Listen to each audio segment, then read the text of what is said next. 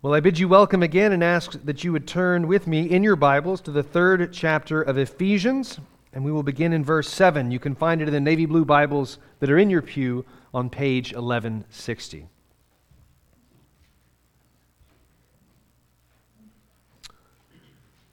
In case you forgot, we started chapter 3 last Sunday, made it to verse 6, and this Sunday we are proceeding uh, from verse 7. And then, as I said earlier, after this, we'll pause Ephesians, uh, do the, the Advent Christmas series, and then we'll come back, I think, just at the end of December once Advent is concluded. So if you'll join me here at, at verse 7. The Apostle Paul says, Of this gospel I was made a minister according to the gift of God's grace, which was given me by the working of his power. To me, that is given to me, though I am the very least of all the saints, this grace was given, to preach to the Gentiles the unsearchable riches of Christ, to bring to light for everyone what is the plan of the mystery hidden for ages in God who created all things, so that through the church the manifold wisdom of God might now be made known to the rulers and authorities in the heavenly places. This was according to the eternal purpose that he had realized in Christ Jesus our Lord, in whom we have boldness and access with confidence through our faith in him. So I ask you not to lose heart over what I am suffering, which is your glory. What you've just heard is the perfect, infallible, inerrant Word of God before which we can only hear with faith and tremble. Brothers and sisters, this is the word of the Lord. And again, we say, Thanks be to God. And so, um, this part of Ephesians 3, Paul says some really remarkable things. And this is, I think this is true of most sermons, but, but this one, uh, especially, I've, I've just been excited to get, uh, to get into it with you. Um, and so let's begin then. Some of you might be aware that one of the marks of what I would call the sort of the, the, the spirit of the age, and uh, uh, historically speaking, the, the kind of moment we're in, which philosophically has been called postmodernism, one of the aspects of that spirit of our age is a distrust of certainty. That is, our age sees certainty about certain things as a vice and exalts, exalts doubt about certain things as a virtue. What G.K. Chesterton observed in 1908 in, or, in his book Orthodoxy is even more true today, I think. He said that we're taught to be certain of ourselves and doubtful about God, when in fact it should be the opposite. We should be doubtful about ourselves and certain about God. But today we're told you should be certain of your own self, your own sense of identity, your own sense of truth that's delivered by your own experiences and you should be doubtful about matters of faith, religion, spirituality, etc. When in actuality, it ought to be the reverse. You should be quite willing to doubt the meaning of your own experiences and be certain, on the other hand, about what God has said. When Paul puts on display excuse me, what Paul puts on display here in Ephesians 3 is an absolute certainty about what God has done and about what God has accomplished. That still has such a weight of glory and mystery to it that it leaves us certain about what God has said and done in Christ and doubtful about any kind of human reason that would object to it. I trust many of you remember, will remember again that, that last week when we focused on verses 1 through 6, Paul talked about God's work to reveal the mystery hidden throughout the ages. That mystery now revealed is that God would save the world by the blood of his Son, and that his ultimate plan is to spread his rule and reign over all the nations by making them his nations and his people, not by making them come into the nation of Israel first. So, for our purposes in this series, one of the things I want all of you catechized in, so to speak, is this knowledge of what the mystery is in Ephesians 3. So, if I were to call you at 3 o'clock in the morning and say, What is the mystery revealed that the Apostle Paul was given to preach, you're ready, church, with two words. You got it? Gentile inclusion. That's the whole, that's the whole thing, okay? So if I call you at 3 a.m., what's the mystery that Paul was given to preach? You say, Be- beautiful, beautiful. Okay. That is Paul's message. That, that is the mystery that he's, that's the mystery that's been revealed. The mystery that was not clear in the ages past, that after the cross of Christ and the coming of the Holy Spirit and so on, it has now been revealed, has now been made known. The Lord is grafting in every nation into his covenant promises and making a bigger, grander Israel than Israel ever dreamed. Verse 8 of our text this morning, Paul speaks of the unsearchable riches of Christ, which is the title of the sermon. It's the, it's the sort of central, uh, the, the, the, the, center that I, I, I pray will hold throughout this sermon, and we'll keep coming back to it. What I want you to notice is that what's going on here, Paul says the mystery's been revealed and you can be certain about it. You can know what it is and be certain about it. You can confess it, but also that it's unsearchable, unsearchable riches. You can know the mystery, but good luck finding the bottom of the riches. And you want to ask, well, well, which is it? Can I know the depths of the mystery of the plans of God, or are his works unsearchable? And it is both. We speak of what God has done with both a confident awareness and a humble confession that much of it is beyond our grasp. The Lord's mysterious ways, which are his, which he's not revealed, are unknowable. But he's made much of it known. So we're going to try to know what he would have us to know. The Lord's wisdom is unfathomable, so we're going to try to fathom just a tiny bit of it.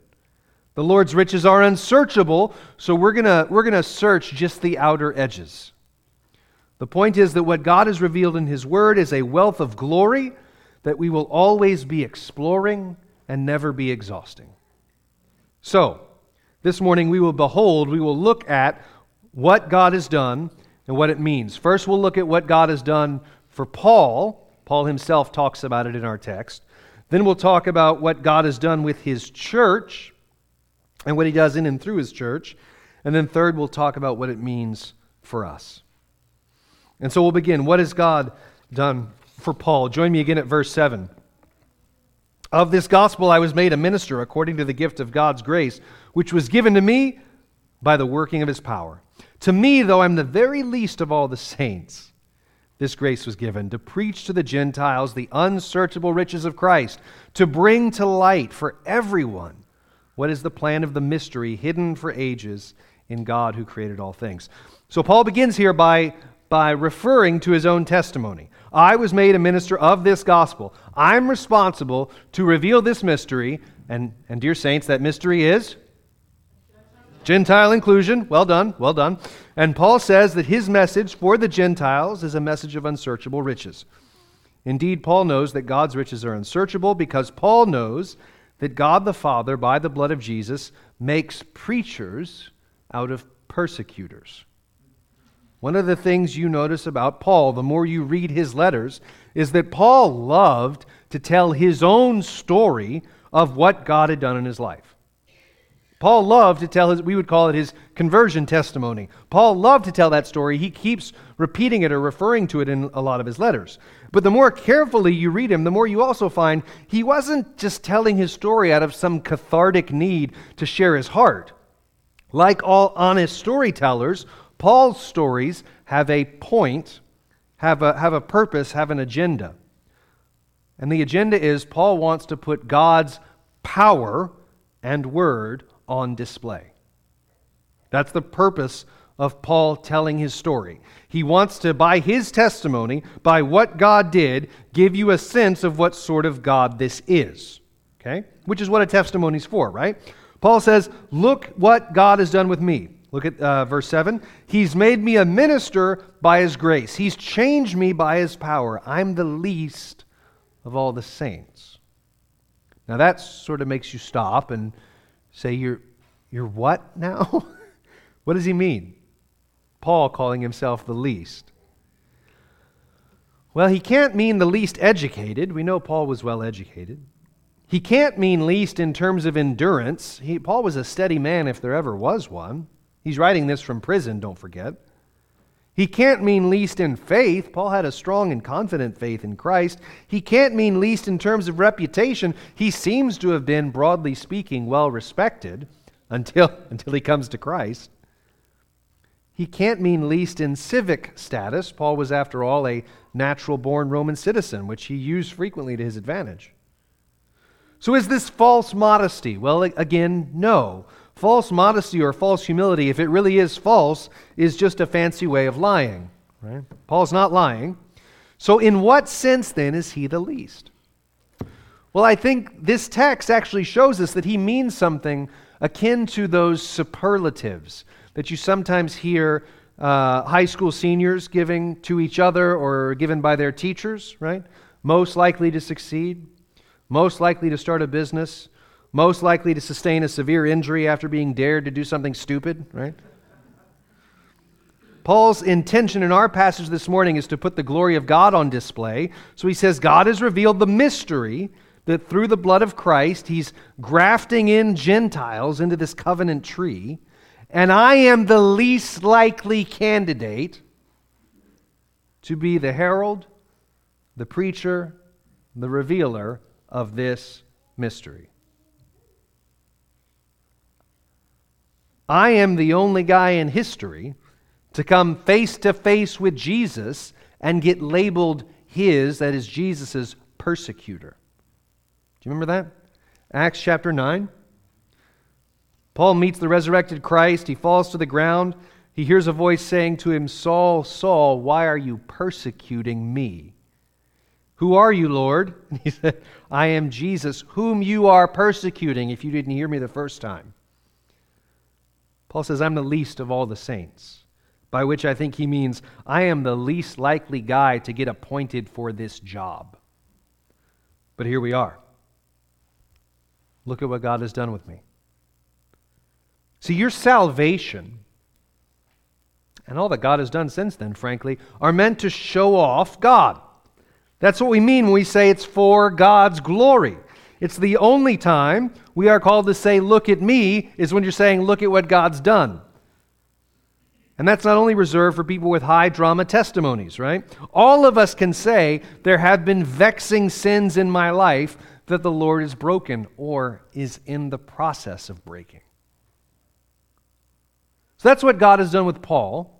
He's made his testimony an excuse to point to his glory as Paul is charged with this gospel to the Gentiles. Next, what God has done with his church. Look at verse 10. So that, so here's the purpose statement, so that through the church the manifold wisdom of God might now be made known to the rulers and authorities in the heavenly places. So Paul says that God has hidden this mystery so that when it gets revealed through the church, the rulers and authorities in the heavenly places will conclude that God is wise. Now that's, that's interesting, right? That, that, we we, we kind of have the sense we want to unpack that a little. What is he talking about? Well, one of the things hinted at in the Bible, but never really fully opened up and revealed as much as you might like, as much as I might like, is what God has done, is this statement. So I'm, just, I'm going to state it plainly and say, this is true we're just not given a whole lot of information about it. And so here's the statement What God has done for all humanity in Christ in history has left the angels astonished. Okay? I'm stating that as just a, just a kind of flat propositional reality that the Bible points at but doesn't give us a whole lot of information about. So, spirit beings, principal, the terminology used here, principalities, authorities, rulers, in the heavenly places.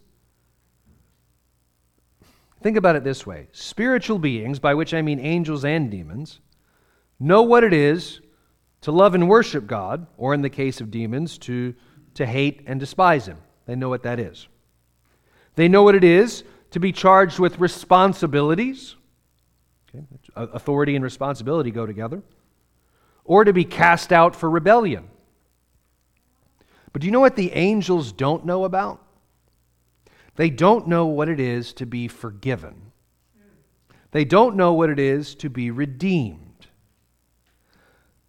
In 1 Peter chapter 1 he says this, concerning this salvation the prophets who prophesied about the grace that was to be yours searched and inquired carefully, inquiring what person or time the Spirit of Christ in them was indicating when he predicted the sufferings of Christ and the subsequent glories. It was revealed to them that they were serving not themselves, but you, in the things that have now been announced. There's that mystery being revealed to you through, uh, through those who preach the good news to you by the Holy Spirit sent from heaven things into which the angels long to look.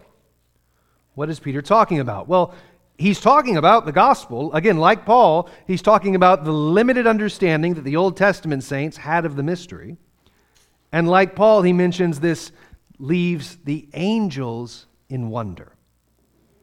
So let's go back to our text, Ephesians 3:10, where Paul says that God did this in order to display to, to put on display his manifold wisdom. To angels by building a church. God has decided, let me put it this way God has decided to awe the angels by building a church out of saved sinners from every nation. God has decided to leave the angels in awe by building a church out of saved sinners from every nation. Did you know that you were angelic entertainment? or at the very least, they're in wonder at what God has done with you. God has decided to make traitors into preachers, tax collectors into martyrs, fishermen into heralds, so that he can get all the angels around and he says to them, Get a look at this beautiful freak show that I've made. And what I want you to do with this is to recognize that your stories are meant to strengthen the faith of others. It's what I just got done saying, but I'm going to say it again. That's why we have a church where God gathers in all these people together. Part of the purpose is so we can tell our stories to each other. They leave the angels in awe. How much more should we be amazed at what God has done with us and with others around us? So tell your stories. When you are at Wednesday night suppers, when you linger in here after the benediction, when you meet together to pray, when you're in each other's homes for no other reason than you want to be Share the stories. Talk about what God has done, is doing, even if you're not totally sure about all the details yet. I mean, hold it with an open hand. Here's what I mean hold your story and its meaning with an open hand. A lot of false teaching hides in stories kind of like a baked in poison. If what I mean is if what your story says about you and God contradicts what God says about you and God, your story needs some editorial revision. But that's not bad. All great stories benefit from a good editor. But your story is meant to be told. Because God uses it to build up the body, to encourage others, to astonish angels at what He's doing with you. It's, for many of you, it's a story that has no shortage of affliction and trouble, trial, a lot of it unexpected, and maybe even a lot of it you're trying to sort out. How much of it is my sin? How much of it is not? You, you, might, never, you might never get the answer to that math equation. But what God is doing in you and with you is for you and will be for the help of others as well. If God means for his work to leave angels speechless, how much more should we weaponize it to leave us doubtless about who He is and what He's doing? And so, the third point so, what God has done for Paul, what God has done for the church and in the church, and then, third, what this means for us. If you'll look at verse 11. This was, all of this work that God has done, this was according to the eternal purpose that He has realized in Christ Jesus our Lord in whom we have boldness and access with confidence through our faith in him. First thing I want you to notice about these verses, and this is a bit of an aside, but I, so I kind of want to get it out of the way, is that Paul calls this work of Jesus the Father's eternal purpose. There was a false teaching popularized in the 1800s. It is starting to die, but the teaching went something like this God did his best in the Old Testament to make something out of Israel. But the whole plan ended up being a total failure. Israel really messed the whole thing up. And so God in heaven then said, Well, gosh, that failed. Now what am I going to do? Oh, I know. I'll send my son. That'll fix it. So this, this false teaching says God really wanted that plan A to work. If only Israel had behaved themselves, there would have been no need for the plan B for Jesus. You know, but because Israel dropped the ball, God has to go to plan B. It's a real bummer. No, absolutely not. All of the no. This, this plan of God in Christ to redeem his true Israel once and for all has always been the plan A. It was, verse 11, and is the eternal purpose of our Father. The eternal purpose of our Father, secured and sealed in our hearts by His Holy Spirit. This really matters because what it means is that God's plan A has always included us. I mean, I mean you. I mean people in this room, right here at 4900 Jackson Street. Plan A has always included us. God has always been for us. He's always about, been about creating in Christ a covenant family from every tribe and tongue and nation. What is then this great mystery that's been revealed? What's the great mystery that's been revealed? Gentile inclusion. And Paul says that they were, Gentiles were, strangers to the covenants, strangers to the promises, cut off from God, and that they've now been brought near by the blood of Christ. So imagine that. Imagine that you are you're a Gentile, pagan, living in Ephesus, going about your business. In due course, you hear the preaching of the gospel. You come to know Jesus. Uh, you, you, you find Jesus, or rather, you are found by him. You hear that the God of Israel is, in fact, the Lord of all the nations, and he's brought you in, in spite of all you are. Not only that, but in spite of the fact that you come from a long line of pagan, Yahweh hating ancestry. Not only have you grown up hating Israel's God, but God haters have been in your blood for generations. Do you suppose that perhaps that sort of person needs to hear Paul's insistence that being brought near to God grants confident access to the Father. That's what he says. Here's the point if you're a Christian and you hesitate to go to God with your trouble, with your shame over your sin, with your confusion over your circumstances, with your frustration and maybe exhaustion with your afflictions, with your grief over your disappointments. Don't forget what kind of God you have. One of the worst inventions, this is a bit of meddling, one of the worst inventions of Roman Catholicism is the idea that you're better off going to someone other than Jesus in order to get to Jesus. Amen. That might sound like humility, right? Oh, who am I to go to Jesus? Until you realize Jesus has commanded you to come to Jesus.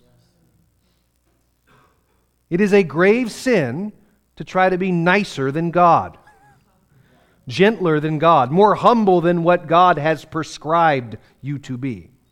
It is a great sin to clothe disobedience in humility. We come to God in prayer. We come to God in corporate worship, right? Why? Because He's called us in. It's why we start, you know, it's why we start our worship service with the call to worship. Don't miss that. We don't show up here because God needs something from us. We don't even, listen, we don't even primarily show up because we need something from God. No, we do. We do, but that's not the primary reason. We show up because God has called us in. Gathered worship is not, well, you know, I've been feeling a little down lately. I kind of need a good Jesus fix. I haven't gotten it for a few weeks. It's probably time. Hopefully, they'll sing the song I like so I can really get my buzz. you have confused Jesus with a recreational drug. So it is not, I need my Jesus fix every once in a while. It's not even primarily, well, well I don't need him once in a while. I need it every week, okay? Or, or I need the Lord's Supper this week. You, you do. I'm not saying you don't. You do need that, but your felt need of it is not the primary reason we gather, beloved. We gather because God has said, Come. And we say, Yes, sir, Lord and Master.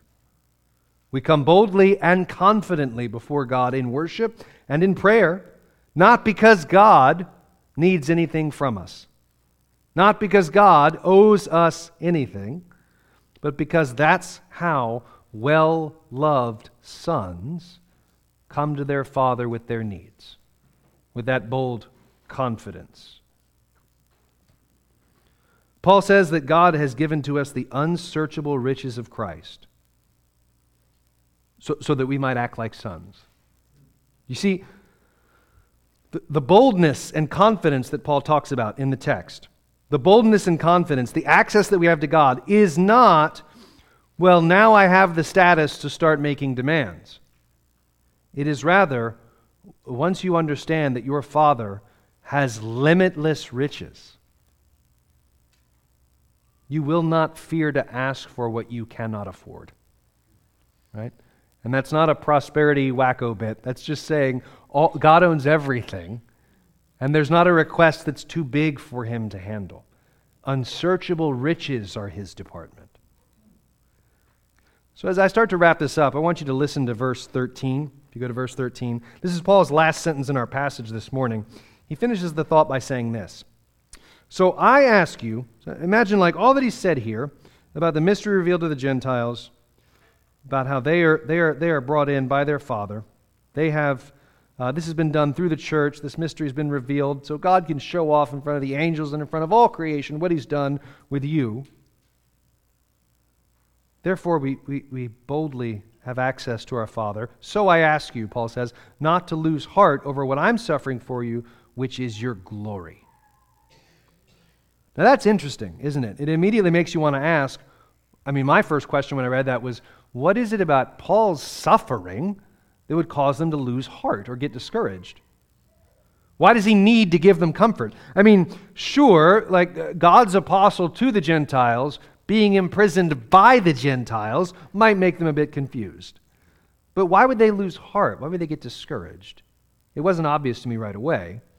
I think the answer is found in the book of Acts, in the 21st chapter. You see, there we, we find that Paul got himself into deep trouble in Jerusalem at one point, and a crowd around the temple got stirred up, and we find out that they were crying out Men of Israel, help. This is the man, Paul, who is teaching everyone everywhere against the people and the law and this place, the temple. Moreover, he even brought Greeks into the temple and defiled this holy place. That was the charge, right? This guy, Paul, has brought unclean Gentiles into the holy place in the temple in Jerusalem. He has defiled the temple, and look at the next verse. For they had previously seen Trophimus the Ephesian with him in the city. And they supposed that Paul had brought him into the temple. Not just a Gentile, but an Ephesian. That's interesting. Paul is in trouble for bringing an Ephesian into the temple to worship with Jews. Now, this verse in Acts seems to indicate this was at worst a lie or at best a misunderstanding. And, and so the charge was probably unjust. What's interesting, though, is they were charging him with, with the sort of behavior that might just result from someone believing God had expanded his covenant family in such a way as to leave the angels in shock. And for that reason, on the basis of that accusation, he's put in chains. And if you've read the rest of Acts, you know he's eventually extradited to Rome. And then we, here we join our heroes, right? Now he's in prison. And what's the charge? He loved those Gentiles too much, and he brought an Ephesian into the temple. To, to help you get at that, I want you to imagine something with me. Many of you remember for a number of months praying for Andrew Brunson, missionary who was imprisoned in Turkey, uh, who was eventually released. God be praised. Well, imagine that one of you from from Grace Presbyterian Church in Alexandria gets connected with Andrew, and you go on a foreign mission trip with him, but you make some mistakes in your visa travel arrangements. And at first, everything is fine, But when the time is finished and you're at the airport and Andrew's with you seeing you off, and the visa irregularity is found, and Andrew, who let's not forget has a criminal record, gets charged with aiding an American spy or something like that. You get immediately deported, he gets dragged off to prison again. What kind of guilt would you feel? I mean, sure, the charges are unjust, but I mean, I, I, think, I think what I would go through is like, what was I even doing there in the first place? How could I have been so stupid? He's in there because of me. How would we feel here at Grace? Everybody's heard of Grace Alexandria. That's the church of the guy who got Andrew Brunson put back in prison. Can you sort of imagine that the Ephesians feel a little bit embarrassed about what happened back in Jerusalem? That idiot Trophimus. If he had just let Paul go by himself, maybe he could have enjoyed a nice fish sandwich a quarter mile from the temple, and none of this stupid stuff would have ever happened, and Paul would not be in prison. And Paul says, if we can go back to our text, I ask you not to lose heart over what I'm suffering for you, which is your glory. Now, what I've just done is taken that instance in Acts and followed it up here to the letter to the Ephesians. That's, a, that's I'm convinced, I'm convinced of it, but I'm, I'm freely acknowledging that uh, it's not as sort of clear and easy to nail down as some of the other points I've made here. But I, I either way, whether this is talking about that incident or not, though I think it is, Paul is saying, Are you embarrassed for me? Are you embarrassed for me that I'm sitting here in prison? You know what you should be doing? You should be bragging. This is your glory that Jesus Christ is for you in everything, and for me in everything, even these chains. Because the God of unsearchable riches is also the God of unsearchable wisdom, and he knows exactly what he's doing. He's never moved one square inch away from accomplishing plan A of conquering every single nation in the world by the blood bought forgiveness of his Son through faith in the gospel of grace, which I, Paul of all people, was made a minister, and I, the least of all his saints, am in prison because this is how the God of unsearchable riches is going to win. So don't lose heart. Don't get discouraged. This is the plan. This is your glory. May God give us eyes to see all of our afflictions and even all of our failures in such a light. In the name of Jesus, amen. And so, our Father, we thank you for the words from the Apostle Paul where he says, uh, Imitate me as I imitate Christ, follow me as I follow Christ. Thereby, we can observe the apostolic example set by Paul, our brother, and imitate it. To the glory of Jesus, who means to manifest and make known and make seen and make heard his glory through the work of ordinary people, ordinary churches, ordinary sufferers wearing ordinary chains, bearing ordinary burdens and afflictions, trials difficulties. And in these things, he says, This is your glory. And so, Lord, we need faith. We need the eyes of faith to see and believe that even in the midst of our sufferings, you are at work. When we don't feel this, give us the strength and the grace to confess it. And when we don't even feel like we have that, feed us here at this table with that very strength. In Jesus' name, amen.